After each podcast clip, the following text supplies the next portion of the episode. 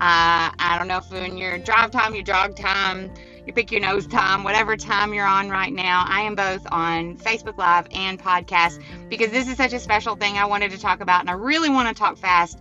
Um, but y'all, I, I promise I try, but sometimes it just goes longer than it should. But, anyways, I have, I want to encourage you big time. If you don't know where you are, this year yet on your quiet time, there's a couple different things. Of course, I would encourage you um, to pick up my book if you need some space to get in the Word and get let it start moving you. I think that would be a good good place for you to start.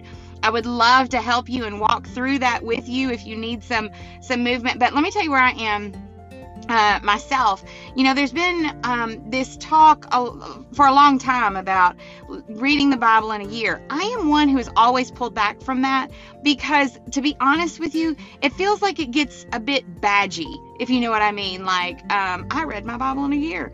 And, and well, I don't think this is the attitude of every person ever I want to be careful with myself that it's not just a checklist thing. And y'all, I like to explore. I like to get lost in the Bible. And I also am a person who is a checklister.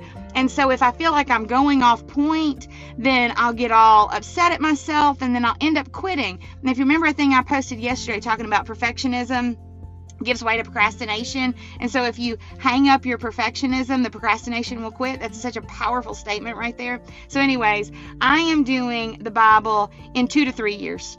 I'm giving myself all the time that I want, and I'm sort of traveling around doing all these different things at the same time. And it's really amazing, though, how it all comes back together because the Lord does that. So, where I was at this morning, this is past the spot in Genesis where um, the flood has come, and then in Genesis 10, it's like the rebuilding of population. Y'all start thinking these poor women, like they were having to crank out some babies to create tribes. I don't know, it's crazy.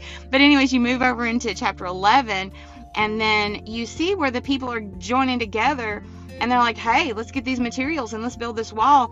Up to the heavens and so we can get closer to the heavens.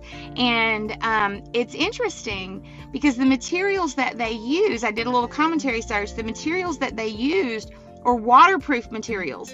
And it it see it shows there they say come let's let us make a name for ourselves. And so you can see that ourselves that pride that rising up. And so then the lord comes back and he scatters them. He gives them all a different language. This is the point where they all spoke the same language they have different languages. They can't understand each other. He scatters them and of course tribes are built and and and then of course this gives way to the lineage of abram and then of course here comes the savior after that. But um, it was really important though that we look at why god came in and scattered them. It wasn't just a punishment because he he really does discipline those he loves uh, but it was also out of his mercy because if they were to have been able to build an, into the heavens the, this tower they would have become self sufficient and they would have been able to take on everything uh, for themselves, or so they thought. God knew, though, that what it would do is that they would then, I mean, for lack of a better word, implode. Um, we're not able to live, we're not able to sustain ourselves. So He, in His mercy, comes and relieves us. And, you know, I was talking to a, a sweet girl here at a workout a little bit ago and we're talking about how you ever you going along a way and you feel like you're doing really well and then all of a sudden you come up against something like having to have a hysterectomy or uh, you have a family um, uh, emergency COVID, you know, whatever. You can put a million different things in the spot right here, and the Lord uh, gives way to uh, g- gives us way to that, so that out of His mercy He can bring us into a space. So then, why then did He come?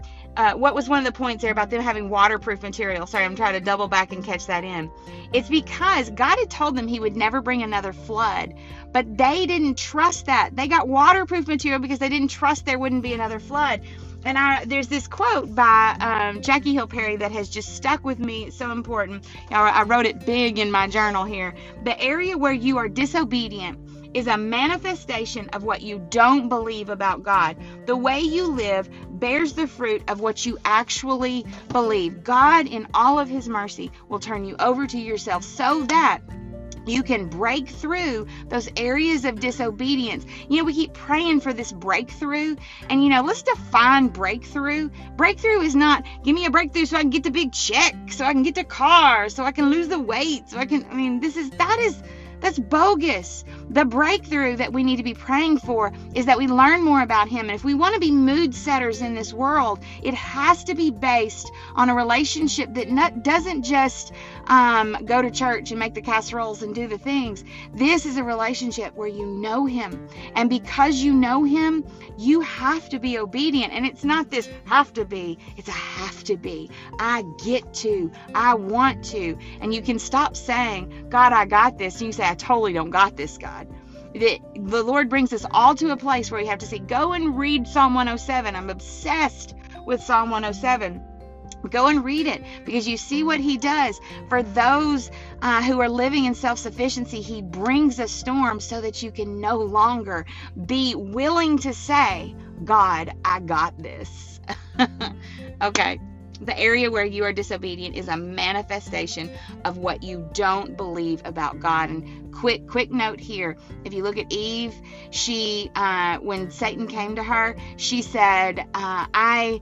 um, uh, God told us that we couldn't eat or touch the fruit uh, in the garden, and God didn't tell her she couldn't touch it. She only told He only told her that she couldn't eat it. So we recognize the very first space we allow Satan or we assist Satan to divide our hearts and confuse us is when we do not know what God says. Get in your word, whether it be my book, whether it be reading the Bible in a year, two years, three years, or just sitting down with some Psalms and asking the Lord to show Him, saying, There's no way that I can understand this without you. Whatever it is, go for it. There is life, it's bubbling water. All right. Love y'all. Talk to you soon. Bye.